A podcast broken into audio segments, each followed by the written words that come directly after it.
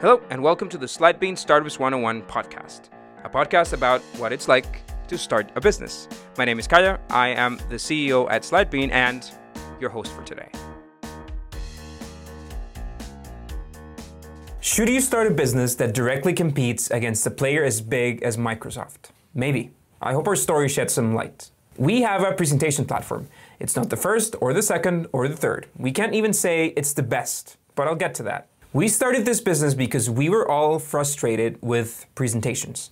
From school to work meetings to starter pitch decks, the truth is most are built on PowerPoint and most are a painful experience for both the viewer and the presenter. I spoke at a TEDx conference a few years ago, and this was the tipping point for me. I was so excited to present next to these fantastic speakers, expecting to see awesome slides, and the truth is that there was a team of designers on the event production in charge of the slides. This was insane to me. Professional speakers, brilliant minds, still needed help to solve their PowerPoint slides. There was clearly something wrong, and that's why we started this. Half a million people have tried SlideBean. Tens of thousands have paid for it.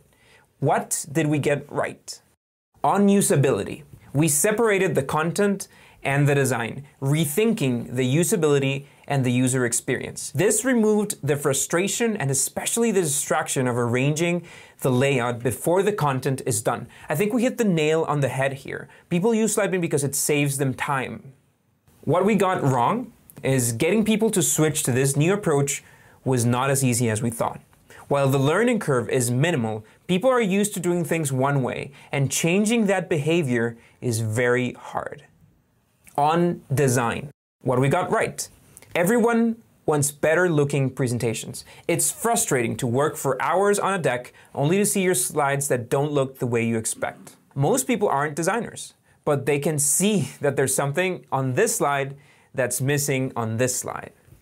What do we got wrong? We thought that by guaranteeing perfect design, we'd get people on board, even if that required some limitations. Our first product, our very first beta, was so strict, we would not allow you to add more than 300 characters on a slide because it wasn't right. We thought people would value design first, but in reality, it comes second to time efficiency, to productivity. It took us years to solve this, and we're still solving it, to give users the ability to add anything to a slide and being able to arrange it in a way that still looks stunning. We didn't solve it, actually. Artificial intelligence did.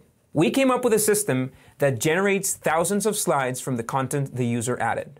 Then, the system looks at all the slides and finds the perfect one. We look for aligned elements for large text and images. The AI even looks at the pictures themselves to find out what they are and how to arrange them better.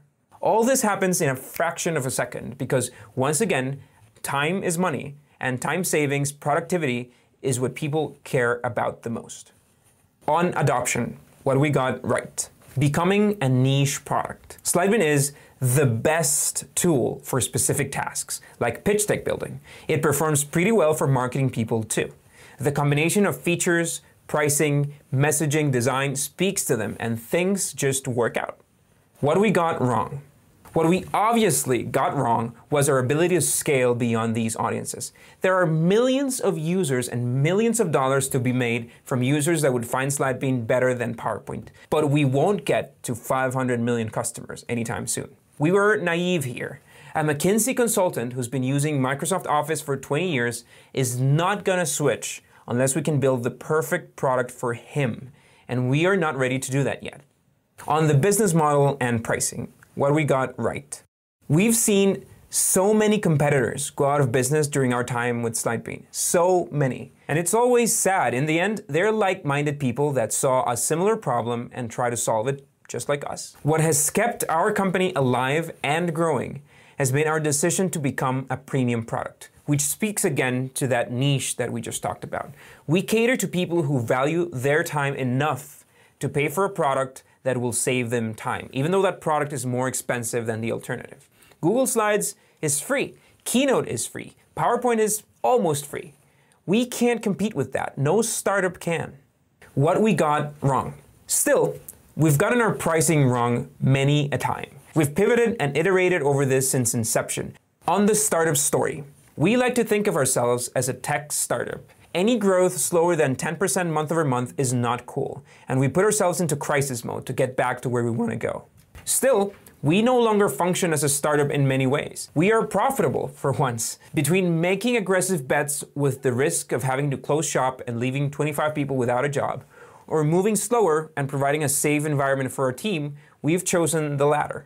It's not the Silicon Valley story. It's not the Series F funding story yet, but it's a success story, and it's something we're proud of. I think we've gotten that part right, but many will argue that it's wrong.